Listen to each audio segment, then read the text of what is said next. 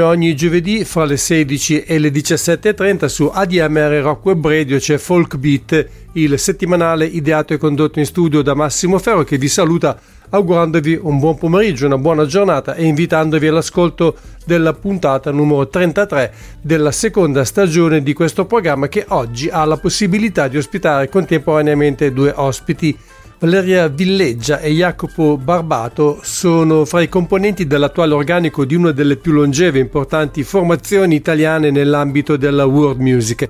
Gli Indaco infatti vantano una storia quasi trentennale cominciata eh, su iniziativa del polistrumentista Mario Pio Mancini che oggi è l'unico membro fondatore rimasto nel gruppo insieme all'epoca al compianto Rodolfo Maltese che ricordo è stato il chitarrista storico del Banco del Mutuo Soccorso. Nel corso degli anni attraverso Indaco sono passati numerosi musicisti e altrettanto numerose sono state le collaborazioni con eh, eminenti personalità della scena musicale italiana, da Mauro Pagani a Daniele Sepe, da Andrea Parodi dei Tazzenda a Paolo Fresu e da Enzo Gragnagnello a Antonello Salis, tanto per citarne qualcuna. Fra i musicisti che sono entrati a far parte di Indaco circa sei anni fa ci sono anche i miei ospiti di oggi con i quali avrò il piacere di disquisire a proposito del loro ultimo lavoro discografico, l'eccellente Due Mondi, senza trascurare altri argomenti che riguardano l'attuale direzione musicale intrapresa dal gruppo, a partire in particolare dal precedente lavoro discografico Mediterraneo Express pubblicato circa quattro anni fa. Nel corso della trasmissione, inoltre, come del resto accade sempre, ascolteremo anche molte tracce estratte da Due Mondi, a cominciare da Cali che apre l'album e di cui esiste anche un bel video. Con questo brano, che precede l'arrivo di Valeria Villeggia e Jacopo Barbato, si apre dunque la puntata odierna di Folk Beat. Allora a voi tutti buon ascolto con la musica degli Indaco qui su ADMR Rock Web Radio.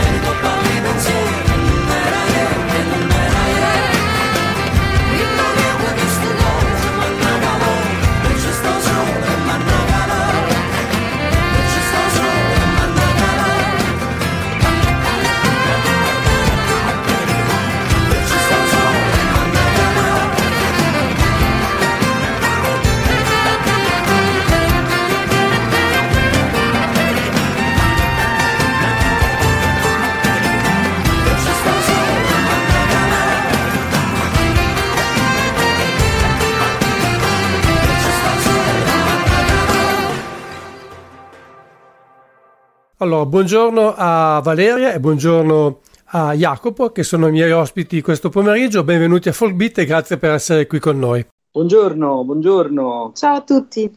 Bene, oggi siete qui per rappresentare uno dei gruppi storici della world music italiana, un gruppo che è in attività da tantissimi anni, però per qualche tempo il nome Indaco è scomparso dalla circolazione.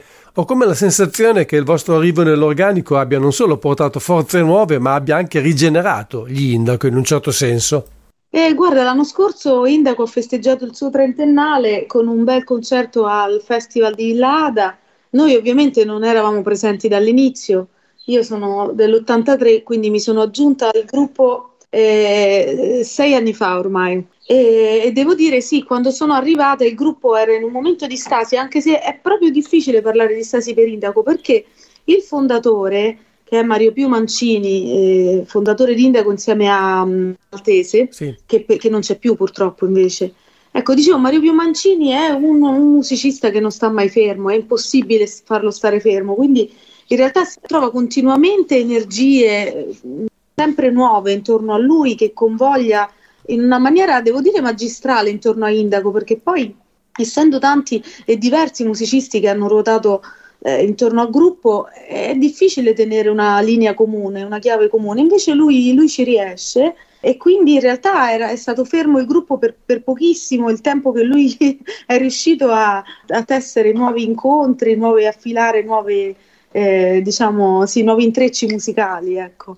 Ecco, io tra l'altro so che tu hai già un passato anche come solista, conosco infatti il tuo disco come Valeria Ville del 2019, credo se non ricordo male, che è un esperimento molto interessante fra canzone d'autore, world music e folk. E di Jacopo non so moltissimo, anche se so che ha fatto degli studi di chitarra classica e ha lavorato tanto come musicista di studio, soprattutto come produttore per tanti altri artisti e gruppi. Ti volete raccontarci qualcosa delle vostre esperienze prima di Indaco e poi come siete arrivati a far parte di questo gruppo? Allora, guarda, io ehm, sì, hai detto bene, io in realtà ho un passato di musicista classica. Ho studiato in conservatorio eh, e quindi pensavo di essere destinata alla musica classica, invece no, invece poi ho preso tutt'altro percorso e mi sono dedicata alla musica eh, folk, musica moderna mh, sulle arpe, su piccole arpe, eh, riprendendo una, una, tradizione che in Italia si è persa. Eh, ormai quando si pensa alle arpe più piccole si pensa solo alle arpe celtiche e alla musica irlandese, invece c'era anche in Italia una grande cultura di questo. Quindi mi sono dedicata a un repertorio leggero e folk con, con questi strumenti, componendo anche ehm, brani originali che tu hai ricordato bene nel mio disco e poi anche con Indaco ho fatto questo tipo di lavoro. Invece Jacopo, presentati tu. Beh, ehm, diciamo che io ho un passato molto, molto variegato, comunque eh, nasco come chitarrista blues, no?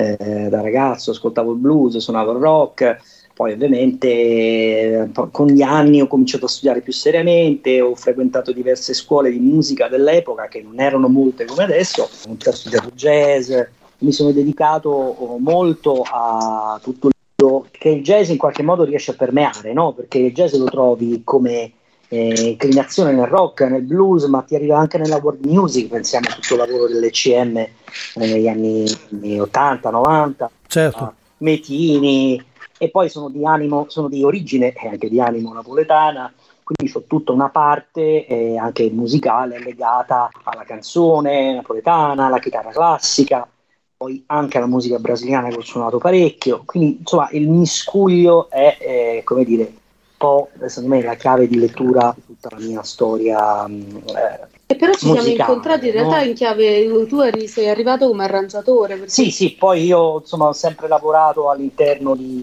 studi e all'interno di situazioni dove la musica si produceva fisicamente e effettivamente la nostra prima collaborazione è stata proprio Valeria Ville che in realtà è nata proprio da, da questa sinergia tra me e lei. il disco è stato fatto, diciamo, anche abbastanza in fretta, ma è stato prodotto eh, da me, arrangiato tutti e due e prodotto da me.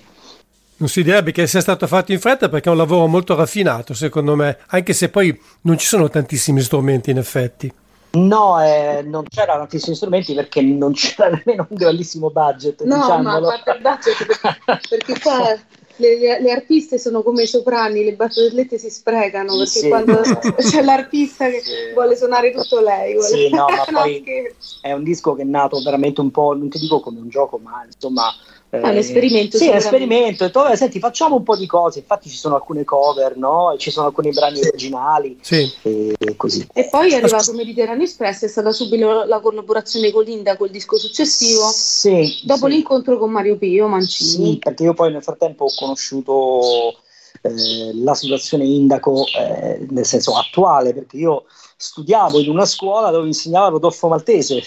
Ah. io eh, ricordo quando ero studente, eh, negli anni 90, studiavo con Tony Armetta, un importante didatta contrabbassista romano, e dall'altra parte del vetro vedevo Rodolfo Maltese che insegnava chitarra. Questa cosa non me la sono mai scordata, quindi quando ho avuto contatto con Indaco la mia mente andava immediatamente a quegli anni che ho passato in quella bellissima scuola e, in cui vedevo questo personaggio di cui conoscevo alcune cose lontano dalla realtà che ovviamente stiamo vivendo in questo momento in cui facciamo parte di questo progetto.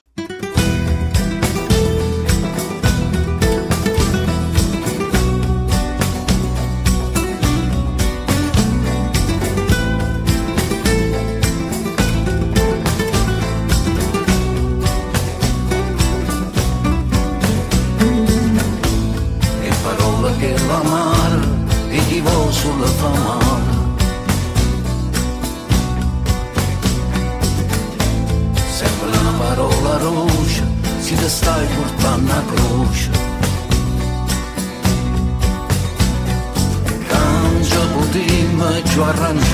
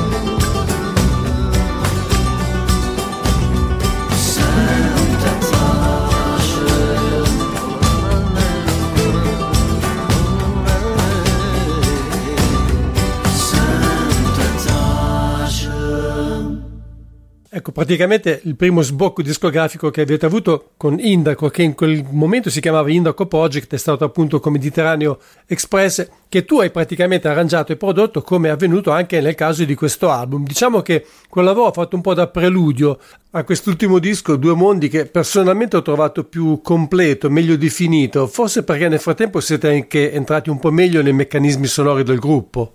Ma sai che c'è che eh, Indaco, come ti dicevo, dipende anche molto dalle, sempre dai musicisti che lo frequentano in quel momento. In quel momento Indaco eh, non si voleva neanche chiamare Indaco, come ricordi bene, si, sì. eh, si è denominato Indaco Project perché aveva tutta una compagine acustica. Cioè c'era Bruno Zoia al contrabbasso, che quindi non suonava il basso elettrico, ma il contrabbasso. Eh, c'era un set percussivo eh, non, non, batteristico, eh, c'era appunto l'arpa e gli strumenti di Mario Pio che sono poi sempre in realtà il filo conduttore che sono il buzuki e la mandola, era tutto molto acustico, quindi abbiamo pensato di fare un disco molto, molto più delicato, molto meno rock rispetto alla discografia precedente di Indaco ed è stato diciamo un, un po' un, un, un cameo molto, molto leggero e, dedica- e delicato rispetto a, al resto. E invece con quest'ultimo sì, disco abbiamo un po' no. ripreso le fila anche di un sì, mondo c'è, c'è un più fatto, rock. Sì certo, c'è anche un fatto importantissimo che la produzione di un disco può essere fatta in due mesi ma eh, anche in due anni, no? voglio dire. Certo. Quindi dipende dalla profondità anche che eh, vuoi dare e dal tempo che è a disposizione.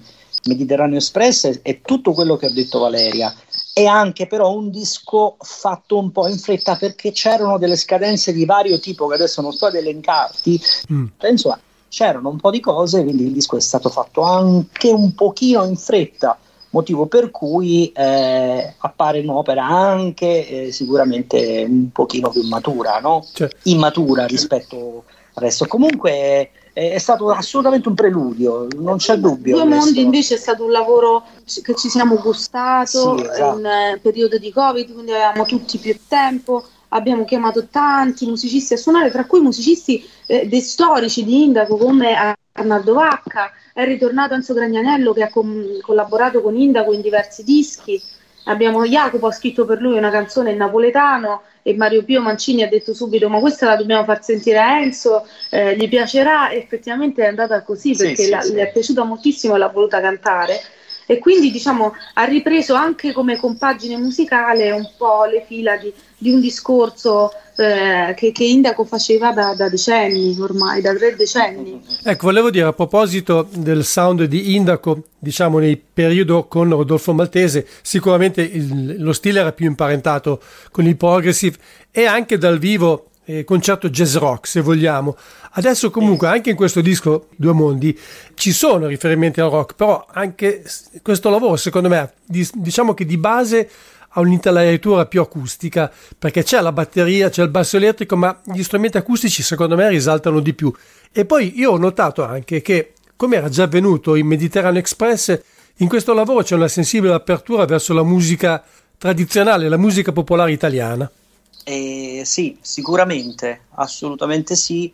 E questo è un è... disco quasi tutto in dialetto, eh, un paio di brani. Sì, Anche se Indaco ce l'ha avuta sempre questa cosa, sai, c'è stato un periodo, per esempio, che Indaco ha, collaborato con, con, Andrea Parodi, che è stato sì. veramente un, un gioiello eh, per, per, Indaco, sia come voce ovviamente meravigliosa, ma anche come penna, perché ha scritto diversi testi in dialetto sardo. Eh, come il brano per esempio Sone Anima, che poi è un brano che per un pelo non è arrivato a Sanremo eh, doveva, dove era in lizza per Sanremo. Eh, quindi insomma in realtà è anche questa una, anche lo stesso Gragnaniello che ha cantato in napoletano, eh, è una, una caratteristica che, che, c'è sempre stata in Indaco, proprio perché Mario Pio Mancini, che dicevamo tra i fondatori, è uno che suona la mandola e, e il buzuki, che sono strumenti folk del Mediterraneo, quindi la, la tradizione popolare italiana si interseca, si incrocia, si riassorbe in tutta una sonorità eh, mediterranea eh, e, e, anche rock e progressive, come dicevi anche tu. Ecco, vedere un'arpa celtica nelle foto di copertina fa subito pensare, come hai detto tu prima, alla musica celtica, la musica irlandese, scozzese, quella bretone. Ma a parte il fatto che l'arpa si usa anche in Paraguay, per esempio, come dicevi tu, come sottolineavi in passato, era diffusa anche dalle nostre parti, le influenze celtiche non esistono praticamente nella vostra musica. No, infatti. No, ma è colpa mia in realtà. ma io sono contento di questo, però devo dire. Siete cioè, contenti? Ah, no? Io sì. Io ah, ma, Mario Pio so che piacerebbe. In realtà è proprio un mio percorso che ha deciso di prendere le, le, distanze da quel repertorio che pure mi piace moltissimo, ma è così tanto già suonato e mi sembrava giusto dare voce invece a tutto eh, un altro filone artistico che viene mm, così poco esposto. Tu hai ricordato il, tutto il filone dell'arpa sudamericana, paraguayana, anche l'arpa ianera che si suona in Venezuela. Sì. Eh, ma insomma anche, anche, in Cile, anche in Colombia, eh, c'è tutta una... Anche in Messico addirittura. Sì, sì, sì, c'è tutto un mondo sudamericano intorno all'arpa e la, e la ragione è anche bella da raccontare, cioè i gesuiti emigrarono eh, per andare a fare la, eh, loro, no, il, la loro civilizzazione a modo loro anche attraverso la musica e provarono, provarono a portarsi dietro i pianoforti che era poi lo strumento principale per tenere l'armonia e far cantare, ma il pianoforte era complicato e quindi cosa trovarono di più vicino al pianoforte possibile? L'arpa. Portarono delle, delle arpe eh, sulle navi e quando poi arrivarono in Sud America presero poi un'altra forma perché il sistema poi di, di lavorazione dei legni certo. tradizionali consentì altri, altre tipologie di strumento. Infatti, devo dire l'arpa sudamericana che io ho avuto per un periodo è uno strumento molto diverso da suonare. Invece lo strumento che io ho con Indaco, tu hai visto l'arpa, mm, diciamo l'arpa a levette, sì. che viene normalmente chiamata arpa celtica, in realtà è un po' una, un'etichetta eh, dovuta alla grande diffusione che, mh, mm, eh, popolare che ha avuto eh, a livello pop, che ha avuto l'arpa, le, le, piccole arpa a levette, però il nome corretto sarebbe arpa a levette. Mm. E l'arpa che poi suono io con Indaco dal vivo è un'arpa elettrica perché altrimenti non riesco a tenere il volume che, che mi trovo certo. no, a fianco con batteria, basso elettrico, chitarra elettrica, con anche distorsioni, eh, sassofono, eh, insomma con un'arpa eh, acustica celtica non, non, ce la farei, poi non emer- verrei mangiata dai loro suoni. Infatti. Quindi lavoro soprattutto con, con l'arpa elettrica alle vette e quindi poi di Celtico non c'è, non c'è molto, sì. no. C'è io, io, volevo dire una cosa a proposito di questo, questo, il fatto che questo disco è il repertorio in cui ci muoviamo, è un repertorio profondamente del sud, sì. del sud del mondo, del sud dell'Italia e, e insomma il suono celtico che è eh, meraviglioso, affascinante, però ha quella vena un pochino algida, secondo nordica. me non, nordica non può proprio matchare con sì. almeno in questo momento con gli equilibri timbrici sonori che abbiamo, che, che ci riportano veramente da un'altra parte e quindi in questo senso sono contento perché poi è una cosa che ti devi appartenere. C'è quell'altro problema che si correrebbe il rischio di finire in uno stile molto vicino a quello dell'ultima Lorina McKennitt che partendo dalla musica celtica però ha abbracciato spesso anche le sonorità mediterranee. Sì, sì, è vero, lei ha, fa- ha fatto un bellissimo lavoro, secondo me io li adoro le adoro gli ultimi dischi, tutta la sonorità e la ricerca che ha fatto lei eh, è bellissima, certo, però certo. Indaco c'ha anche un'altra cifra stilistica che è tutta quella poi anche rock eh, di, di, un Mediterraneo più sanguigno, ecco. Eh sì.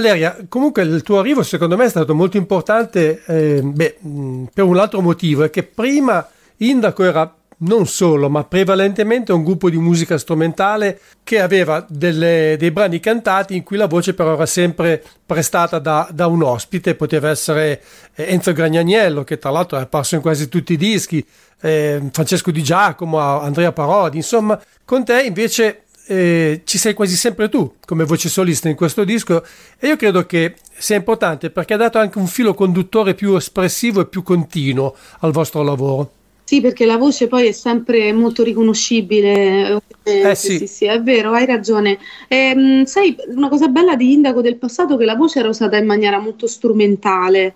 E, sì. mh, abbiamo provato un po' a, a, anche a. Lo fai anche tu, però, in un brano. Sì, eh, infatti, infatti, in quest'ultimo disco abbiamo provato a riprendere anche questa, mh, questa caratteristica di Indaco anche nel brano mh, can- cantato insieme a Arnaldo Vacca, composto ah, e cantato sì. da Jacopo Arnaldo Vacca, in cui appunto le voci sono molto strumentali, molto vocalizzate, però per il resto invece abbiamo deciso di abbracciare in qualche modo in maniera più netta la, la forma canzone, quindi c'è molto più, molto più cantato e questo effettivamente ha i suoi vantaggi e, ci rende più, più riconoscibili e, e, anche forse più radiofonici. Beh, certo, assolutamente sì. Beh, la, la, voce identifica sicuramente un gruppo, è fondamentale. Sì, sì, me. certo, assolutamente. Ma ecco, a proposito di brani cantati, eh, avete usato tante lingue diverse, credo almeno 4 o 5. In base a cosa scegliete? Visto che Jacopo poi è fondamentalmente l'autore principale del gruppo, in base a cosa scegliete la lingua da cantare,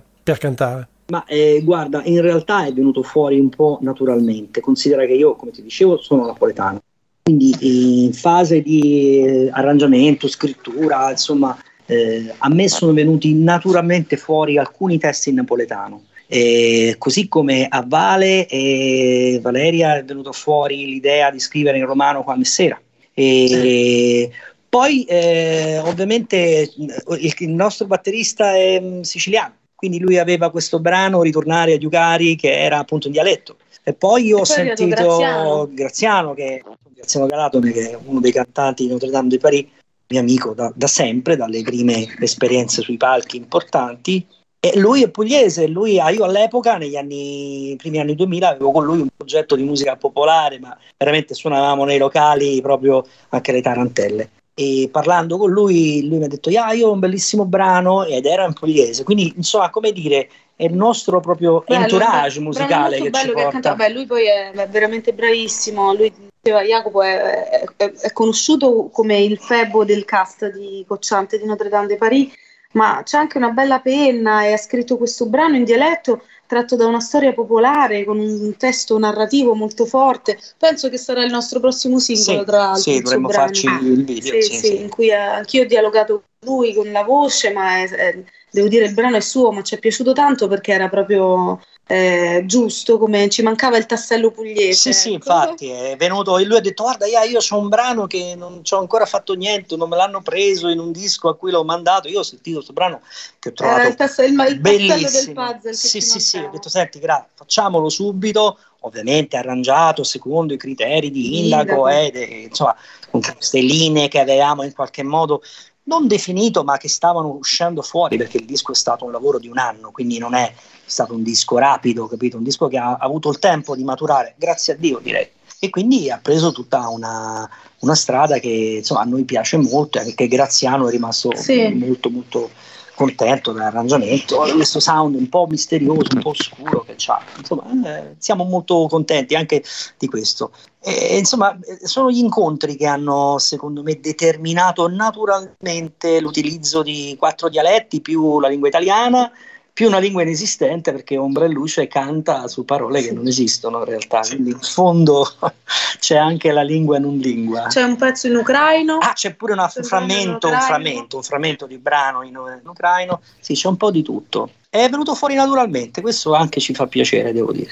Dicevate che eh, il brano con Galatone, io chissà perché ho la tendenza perniciosa dire sempre Galatone, eh, sì. che oltretutto è anche il nome di un paese della, del Salento, se non ricordo male. Eh sì, Vero? sì, sì. Galatone e Galatina sono anche tra l'altro abbastanza vicini. Beh, lo so perché sono stato in vacanza da quelle parti, non perché la mia conoscenza geografica sia così profonda, eh? assolutamente. Beh, intanto, se non altro avete evitato il, diciamo, la Taranta, che sarebbe stato persino scontato fare un brano in quello stile. Ma un'altra cosa che è caratteristica di questo disco, che differenzia moltissimo il sound rispetto a quello di eh, Indaco del passato, è che non ci sono lasciate che dica per fortuna, le tastiere. Eh, guarda, allora ti dico, questo è un, è un fatto saliente per me perché insomma, ha fatto la produzione, deciso proprio categoricamente di non usare le tastiere e tutti i suoni che sentiamo che possono sembrare tastiere sono fatti dalla, dalla chitarra, la chitarra elettrica, naturalmente utilizzando effetti e cose del genere però ci sono dei brani dove ci sono dei cosiddetti pad, no? vengono detti così in gergo, che sono sì. le tastiere che fanno questi suoni, ma è assolutamente noi chitarra. Le odiamo, noi le odiamo. No, no le odio. Qui salutiamo tutti i nostri amici tastieristi. ma no, è che le tastiere se non sono usate con, molto, con, un certo scrupolo possono diventare invadenti, è per questo. Assolutamente. Sai cos'è? Che abbiamo una tale sovrabbondanza di corde e di strumenti armonici che dentro anche le tastiere sarebbe stato come si dice, non, non, so, una cosa, uno sfregio alla miseria, non so come dirlo, cioè... Ma quel suono, ad esempio, scusa, quel suono che c'è all'inizio di Al confine, che è un suono basso, ritmico, che sembra quasi sì. sintetico, è la chitarra? È un reverse, Ass- era quello? No, no, no, no, no, no, no, no, è una chitarra con un octaver, con un looper e un delay. Ecco. Uh-huh. Ah, Calì che era un river- reverse. Anche all'inizio di Cariccia è un suono che... Sì, è un reverse di chitarra acustica, questa è una roba, là però si sente che c'è la corda, invece quel eh, al confine è proprio una, una chitarra con l'ottaver, un classico ottaver, ovviamente messo il basso, e poi c'è un looper messo in loop eh, e, e, e, quella ritmicità che si sente è data dal pulsare del delay. Sì.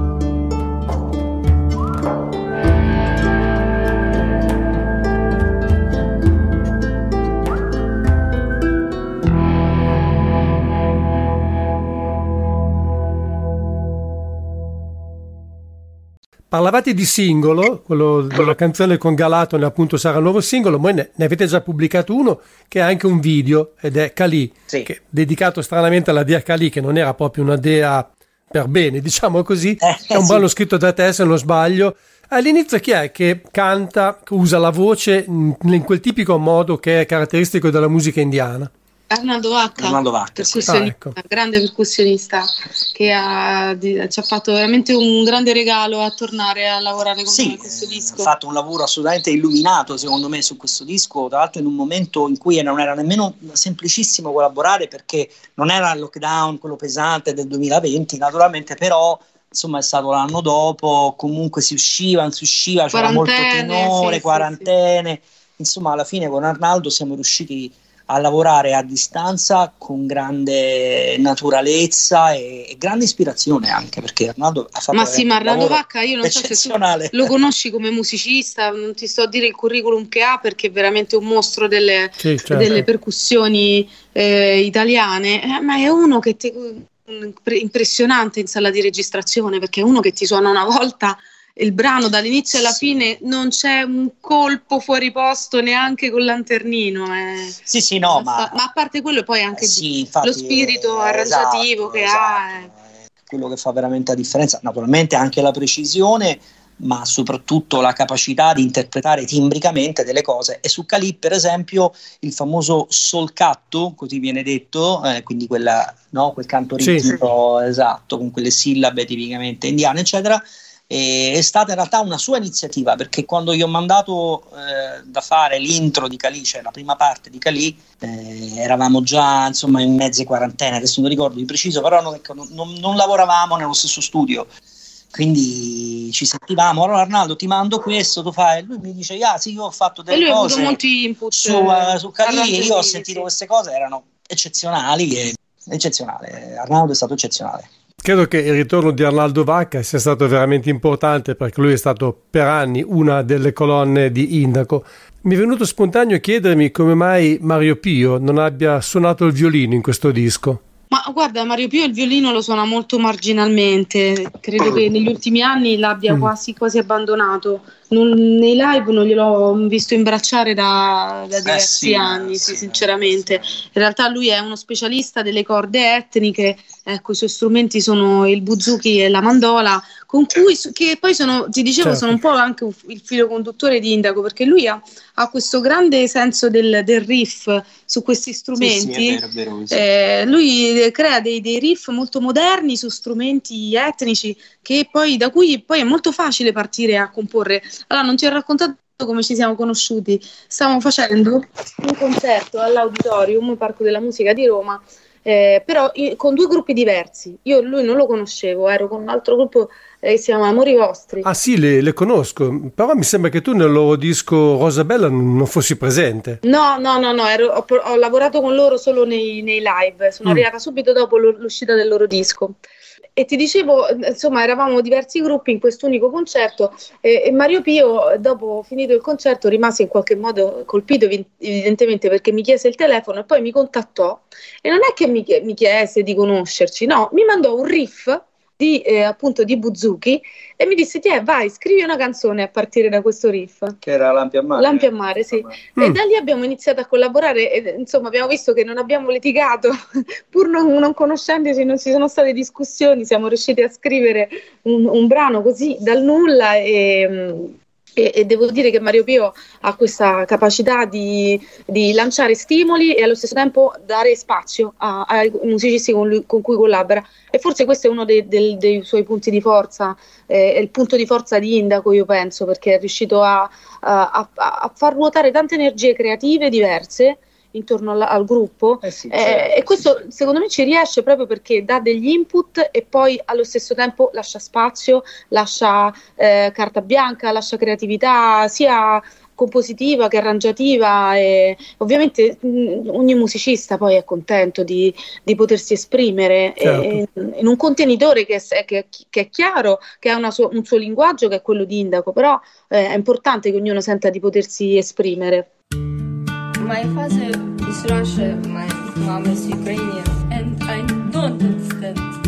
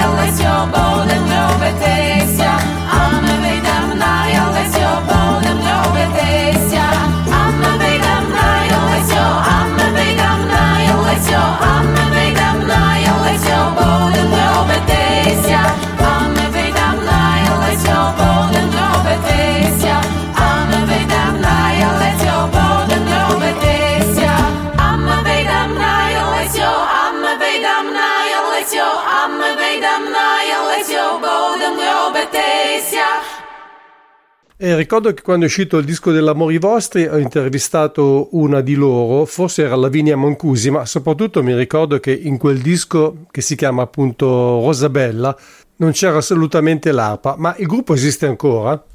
Io, io, penso che sia un attimo di pausa, ci siamo risentiti proprio recentemente, abbiamo girato in, in quartetto per un po' di tempo, eh, sempre quattro donne, poi loro avevano mh, alla voce Lavinia Mancusi, eh, una fantastica musicista romana, che credo ultimamente eh, abbia fatto un, un, passo indietro, quindi mh, stanno pure loro un po' mh, mm. eh, ecco, riassestando la loro formazione.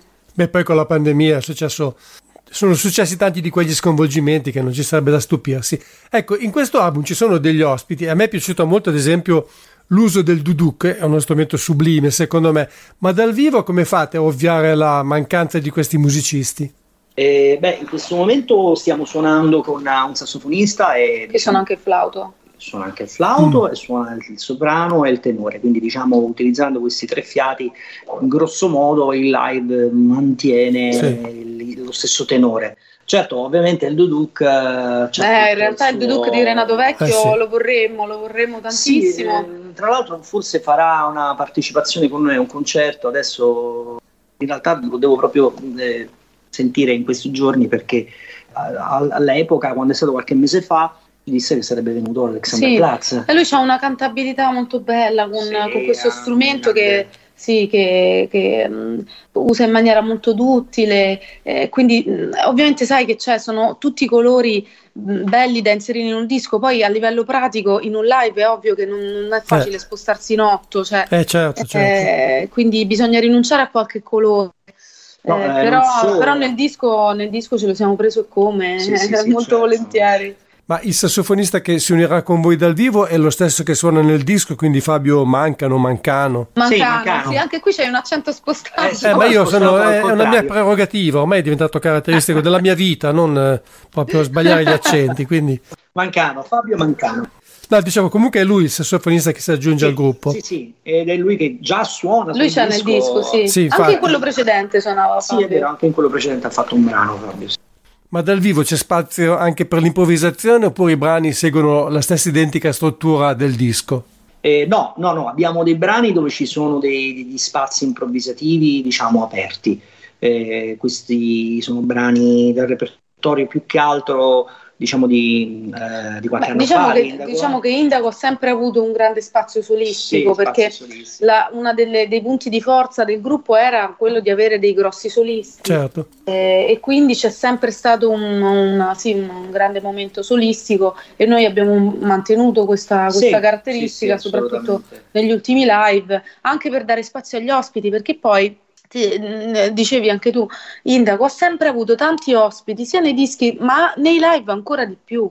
Eh, Mario Pio Mancini è uno che non, non sta mai fermo, come c'è un concerto e incomincia a pensare, a fantasticare su tutti i musicisti che lui adora di più e che vorrebbe chiamare a questo sì, sì, concerto con i quali magari non si riesce alcune volte nemmeno a provare perché magari vengono dall'altra parte d'Italia. Sì, o anche a sapere a volte. A, nemmeno si sa che arriva perché sì, certe volte veramente Mario Pio ti fa la sorpresa e, e, quindi, e quindi diciamo lo spazio solistico viene lasciato a questi eh, grandi ospiti come per esempio l'anno scorso è venuto mm, un paio di concerti Daniele Sepe. Mm. Eh, ha fatto con noi l'estate scorsa un paio di concerti, quindi è ovvio, gli, gli devi lasciare un bello spazio solistico eh, quindi anche improvvisato. Beh, sì, beh, Salis anche c'era. È venuto Santonello mm. Salis. Sì. Cioè, quello che avete detto poco fa di, di, questi ospiti che arrivano un po' all'ultimo momento e, e, devono chiaramente in qualche modo arrangiarsi, mi ha fatto venire in mente che eh, Mario mi ha mandato un video di un concerto del 2006 al, all'Auditorium Parco della Musica, credo, dove ci sono tantissimi ospiti e Raiz canta con un foglietto in mano. eh, questo purtroppo è il lato oscuro della, della, dello, dell'ospitata, ecco come dire, la famosa ospitata a volte ha dei lati oscuri del genere. Questo... Voglio fare un salto indietro nel tempo quando voi non eravate ancora parte del gruppo, perché l'avrei chiesto a Mario, e glielo dirò quando poi magari ci sentiremo. In uno dei primi dischi, forse addirittura nel primo, c'è una versione di Set the Control for the Heart of the Sun dei Pink Floyd, non so se l'avete mai ascoltata. Sì, certo. Che io ho trovato veramente molto interessante. Fate ancora questo brano dal vivo perché secondo me è la dimostrazione di come certe canzoni pop e rock poi in realtà hanno comunque volontariamente o meno, consciamente o meno, un retroguardia nella tradizione e nella cultura etnica. Beh sì, tra l'altro quello è un brano eh, che si muove no, sul cosiddetto modo frigio, sì. che per sua natura musicale, anche per chi non è del mestiere, è una, diciamo, una scala che già solo eh, per come si esprime nota dopo nota per i suoi intervalli ci rimanda verso il Medio Oriente, verso il Mediterraneo, verso qualcosa che noi riconosciamo come etnico. Quindi già per quel motivo quel brano è in qualche modo, come dire, può essere un veicolo no? su cui far lavorare un certo tipo di stile. Sì. Infatti è stato preso a pieno. Questa modalità frigia è tipicamente presente tuttora anche nel nostro disco dove ci sono dei momenti che eh, no, tendono a quella sonorità là perché è proprio il, il Mediterraneo che si esprime con quelle note, con quegli intervalli.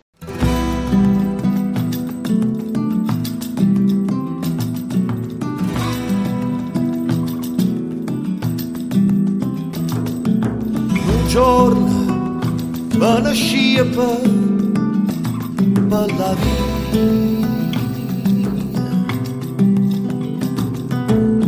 brutta cosa, c'è brutta cosa ma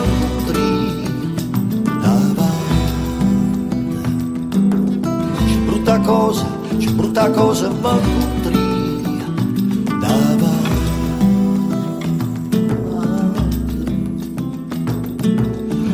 Tu banniba c'è hanno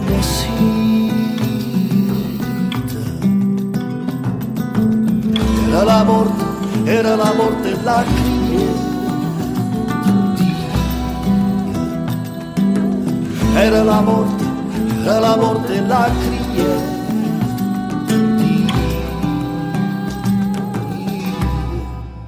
E c'è volita me,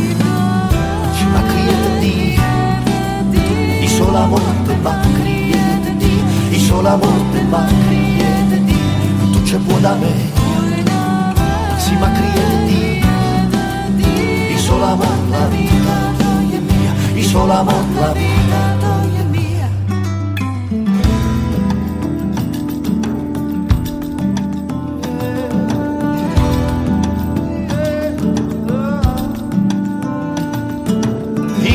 crede che l'amore. Ci non mi mostra, ci non mi mostra l'insegnante. Ci non mi mostra, ci non mi mostra l'insegnante.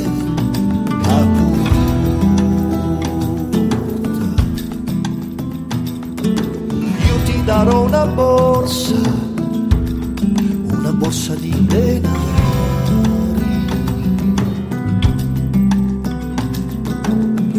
Tua stanza, la tua stanza io non ci voglio entrare. La tua stanza, la tua stanza io non ci voglio entrare.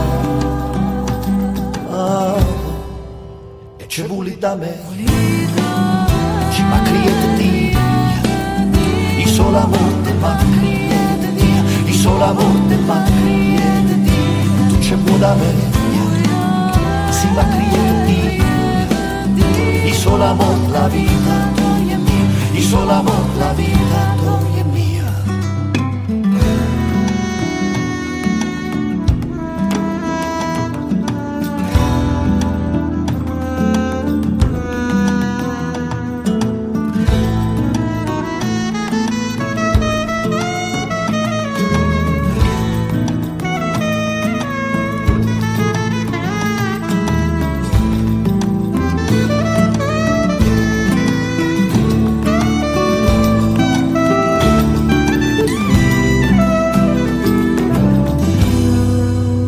da me ci ma crieti i sola morte ma crieti i sola morte ma crieti e tu c'è vuoi da me si ma crieti i sola morte la vita tua e mia i sola morte la vita tua e mia c'è pulita da me criete di sola morte ma criete di i sola morte ma criete di tu c'è vuole me si criete di i sola morte la vita tua è mia i sola morte la vita tua è mia e mi parevi un albero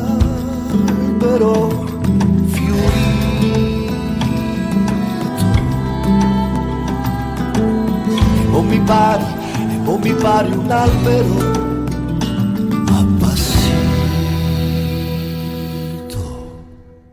Ma voi fate ancora dei brani del vecchio repertorio dal vivo oppure vi concentrate prevalentemente su questi due dischi? Sì, sì, no, no, li facciamo assolutamente, anche perché come di- dicevamo, quando arrivano gli ospiti, arrivano ospiti del passato, eh, non sono magari sempre aggiornati sull'ultimo disco, quindi eh, arrivano ospiti, arrivano, eh, ma poi c'è, Indaco sai che c'è proprio una, una fan base anche che, che, che, che vuole riascoltare le eh, i brani che, che, sente da anni, quindi sì, sono sempre in ogni concerto sono presenti brani che peschiamo da, dagli album passati, ovviamente rifatti in chiave sempre un po' differente, però diciamo la nostra vena compositiva si è plasmata su quei pezzi lì che abbiamo suonato dal vivo più e più volte. Chiaramente Jacopo sei dovuto comunque intervenire perché eh, avete dovuto, avrai dovuto riscrivere un minimo gli arrangiamenti per l'organico che avete adesso, perché quello dei vecchi Indaco era abbastanza diverso. Eh sì, ovviamente sì. Infatti eh, non è che facciamo uh, liberamente tutto il repertorio, diciamo che abbiamo scelto dei brani che sono uh, facilmente malleabili per la nuova formazione e in generale per tutte quelle situazioni in cui ecco appunto è presente un ospite. Allora ci sono dei brani come Ascea, Sunuraghe, Spezie che per loro natura eh, si prestano moltissimo alla presenza di un percussionista, di un sassofonista, di un altro fisarmonicista, eccetera, eccetera. Quindi anche la scelta di questi brani è legata proprio a questo. Comunque, eh, ovviamente in questo momento stiamo tra l'altro riarrangiando un pochino vecchi brani con uh, le nuove sonorità che abbiamo insomma nelle, col sax, no? che adesso sta facendo formazione fissa con noi, almeno per i concerti fino a settembre, insomma fino a quest'estate. Senti, volevo fare un salto indietro invece sempre a Mediterraneo Express perché ci sono due brani su cui volevo chiederti qualcosa. Uno è Lampi al mare, la voce maschile è di Nando Citarella o è uno che gli somiglia? Sì. Eh, mi sembrava infatti. Sì, sì, è Nando Citarella, pure lui è un, un altro eh, cantante e musicista perché è riduttivo chiamarlo solo cantante che lavora con Indaco, conosce Indaco da tanti anni e quindi spesso è stato ospite ai nostri concerti più importanti e allora è venuto... Ha anche un'esperienza di world music grazie alla sua collaborazione con la banda Icona di Stefano Saletti oltretutto. Sì, sì, sì. Beh, sai, sì, in ambito romano è, è uno molto presente, sì, è una voce napoletana importante a Roma, tiene tra l'altro molti laboratori, è uno molto attivo anche nell'ambito didattico, quindi è, è molto considerato. Ubiquitario, ubiquitario. Molto, sì. ubiquitario è molto considerato. Che lo definirei anche un vulcano, perché veramente è sì, dappertutto, sì, come dicevi tu. Senti, e poi c'è un altro brano in quel disco che è Ballata contro vento, che secondo me ha un forte sapore medievale, a proposito dei modi. Vi siete accorti che ha un po' questo suono, questo stile medievale, questa canzone? Sì, guarda, forse quello è quello che ha anche gli accenni forse più celtici. Sì, sì forse, forse è l'unico qualcosa che, che c'è qualcosa della McKinnit che tu citavi, no? Sì. Eh, sì, sì, è vero, anche per come è arrangiato. E lì devo dire, quello è l'unico brano in cui Jacopo non, non ha messo le mani, non, eri, non hai messo le mani. L'unico brano che non ho rovinato. Che non, è... che non ha arrangiato lui, quindi sì, forse si sente sì, qualcosa sì. di differente. Credo che però il lavoro più difficile l'abbiate dovuto, l'abbiate sicuramente incontrato con Elderlesi, perché è un brano conosciutissimo che è stato fatto e rifatto. Io devo dire che il vostro arrangiamento è molto originale e mi è piaciuto però. Sì, tutto sommato l'abbiamo, l'abbiamo, stravolto, abbiamo messo dei punti, dei cambi di tempo in tre, in quattro, ci siamo divertiti su quel brano che eh, ovviamente sì, è, è, un brano che è stato riletto in mille modi diversi, e, mm, e però sai che c'è, che Indaco c'ha sempre la sua forza eh, linguistica in qualche modo. E quindi eh, anche su brani molto famosi riesce no, poi a mettere la sua cifra stilistica e in qualche modo c'ha senso sempre farlo.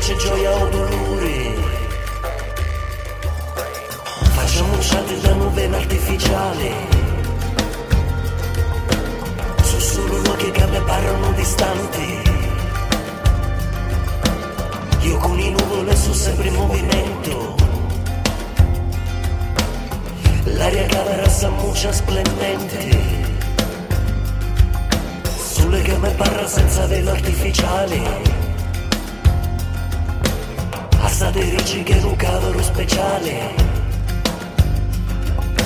Io con un nuvole o sole e mi fanno pensare quando potremmo tornare.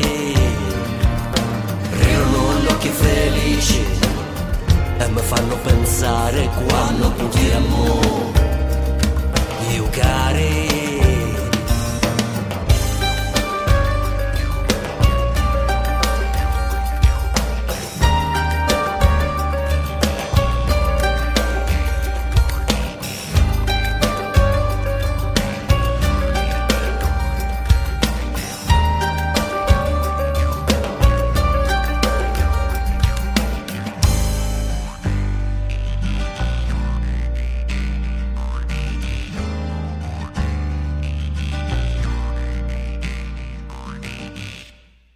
Volevo chiedervi a proposito delle collaborazioni.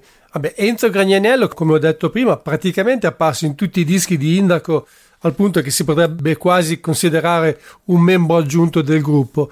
E in epoca di Covid, chiaramente con i musicisti romani le cose erano più facili, ma con quelli che non abitavano a Roma che non abitano a Roma, eh, come avete collaborato? Adesso tramite la tecnologia è molto più facile, lo sappiamo. Eh, avete mandato i file registrati con la base, loro l'hanno cantata, insomma spiegateci un po'. Eh, beh sì sì, abbiamo operato esattamente in questo modo, eh, base cantata, il provino magari cantato, che ne so, da me o da Vale per indicare insomma bene l'idea della melodia, parti che venivano mandate via mail, quindi abbiamo senz'altro utilizzato la tecnologia, l'email e poi ci siamo proprio letteralmente appoggiati sul fatto che quasi ogni musicista attualmente ha un minimo di attrezzatura a casa per registrare eh sì. in maniera più in che accettabile. Insomma. Beh, lui, lui Gragnanello andava in degli studi. Sì, eh, Gragnello ha lo studio dell'amico suo dove va, dice: Senti, devo registrare una voce a volo, fai per favore, eh, va là e registra, capito? Però nel frattempo io con Enzo mi ero sentito e risentito eh, messaggi vocali, WhatsApp, provini. Allora Enzo la tonalità questa va bene, no, no, vabbè, insomma, cioè, il contatto contatto c'è, il lavoro è continuo, però poi di fatto si può lavorare a distanza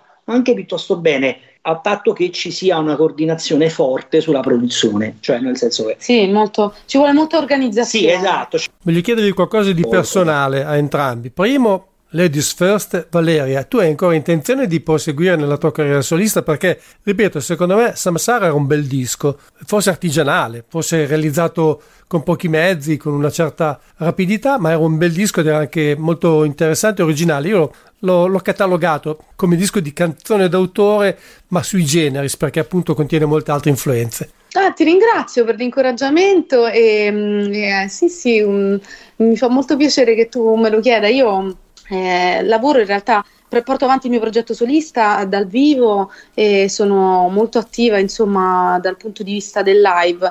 La registrazione per me non è stata facile ma, ma anche qui per un motivo personale, cioè noi abbiamo una bambina piccola e ovviamente in questi anni che abbiamo passato sempre in casa, eh, in quarantena, mm, veramente per me è stato molto difficile pensare di potermi chiudere a registrare altre cose che non fossero, già, cioè per me è già stato impegnativo registrare Indaco perché con una bimba piccola e il covid eh, insomma non è facile veramente perché basta che il bimbo abbia un raffreddore e i bambini si chiamano mocciosi a Roma perché sono sempre raffreddati e nessuno te lo tiene più. Quindi io sono stata mh, con la bimba che ha tre anni, sono stata tre anni con lei appiccicata tutto il tempo, quindi è più, per me è più facile girare anche con lei per andare a suonare in giro con certe attività live che non fare un nuovo disco. Però insomma dai, i tempi si, si, stanno assestando, sta migliorando la situazione, anche la bimba cresce, quindi spero di, di poter eh, fare un nuovo disco presto. Immagino che Dormin Nanin, che era sul precedente disco di Indaco, sia dedicata a lei. Ah, beh, sì, sì, sì. sì.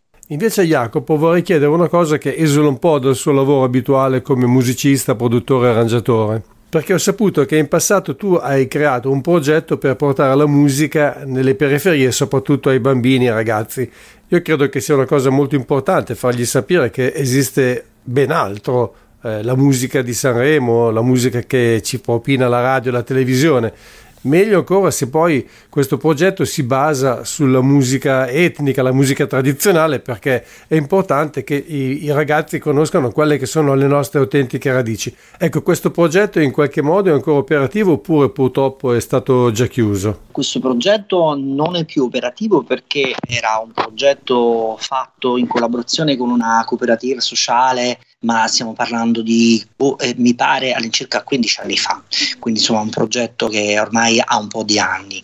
Eh, io nel frattempo... Eh, ha studiato tanto Massimo, è arrivato a trovare eh, cose... Sì, sì, infatti hai trovato cose... Mi documento. Eh. eh sì, Comunque, no, questo progetto non è, non è più uh, in essere, ha avuto una sua parabola di due o tre anni che ha visto varie iniziative all'interno di scuole e centri culturali eh, comunali nelle periferie, stiamo parlando di Tor Bella Monaca. Però tu e... sei diventato tu stesso un progetto di, sì. di insegnante nelle periferie. No, infatti io questo volevo dire. A esatto, Centocelle. Esatto, io poi nella mia attività didatta insomma, della musica insegno in una grande scuola, ormai una grande realtà musicale che sta in un quartiere popolare di Roma che si chiama Centocelle. E, e mm, la scuola era John mm. Coltrane e io là adesso non è periferia perché stiamo parlando comunque di un semicentro, no? Però insomma, voglio dire, là c'è un'utenza di un certo tipo, ecco, eh, non so proprio tutti figli di chirurghi e notai, ecco. No, ma l'importante è portare questa cosa nelle scuole, secondo me. Esatto. Prima di tutto. E devo dire che eh, negli anni, visto che ormai sono tanti anni che sto là, ho visto oh, crescere la scuola proprio in maniera esponenziale, quindi proprio come numero di allievi. Quindi vuol dire che il lavoro si è letteralmente insomma, si è, si è allargato proprio a macchia d'olio. E poi devo dire, no, ho sentito grande, eh, uno sviluppo, di un, no, grande magari no, ma di una bella sensibilità da parte dei ragazzi, cioè che oltre a sentire la trap per strada al locale dove bevono i drink, sono anche interessati a qualcosa di più profondo. Poi c'è chi ci arriva veramente a scrivere, a suonare in maniera più insomma, impegnativa, chi invece molla dopo due anni, naturalmente. Però questo lavoro, secondo me, è un, un continuum ideale di quegli anni passati in collaborazione con questa cooperativa sociale.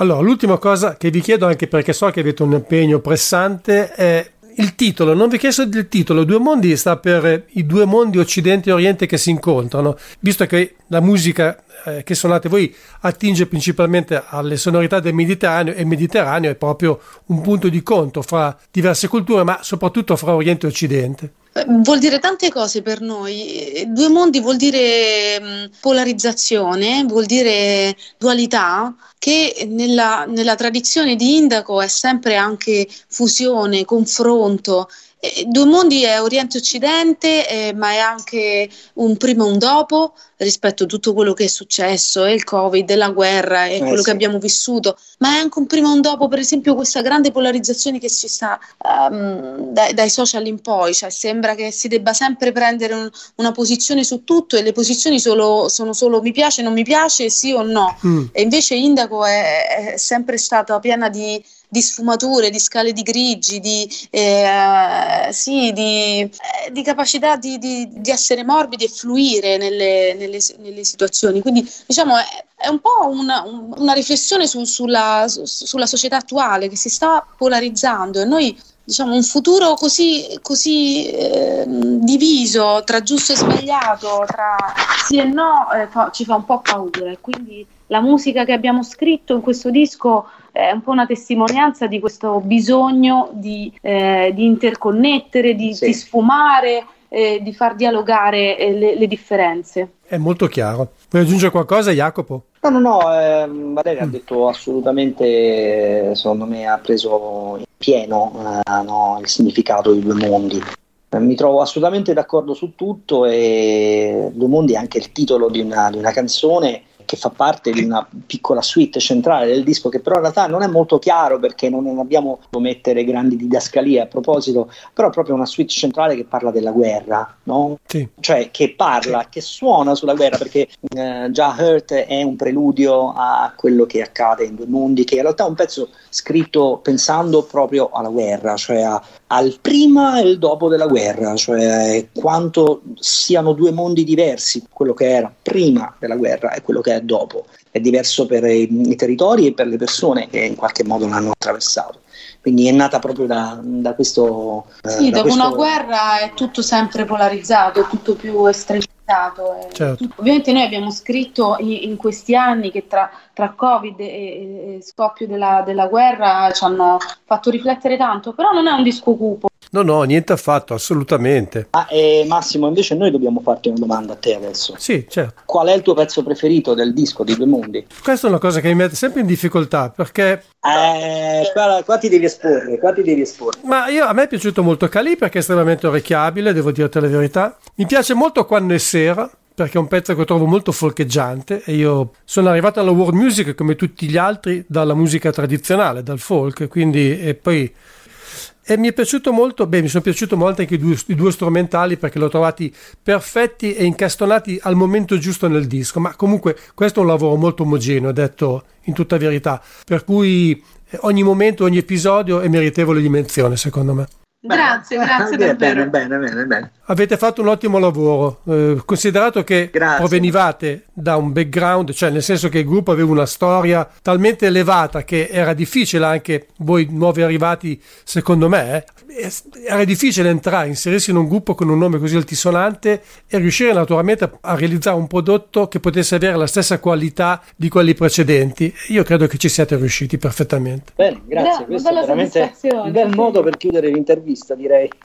Io, io vi ringrazio per la vostra partecipazione, è stato veramente un piacere e mi auguro che il vostro gruppo possa arrivare a suonare anche da queste parti, prima o poi, chi lo sa. Speriamo. Speriamo, sì, certo, magari, magari. Grazie, Grazie. ancora Valeria e grazie ancora Jacopo, è stato un piacere. Ciao Ciao, ciao. Ciao, a presto, ciao, ciao, ciao.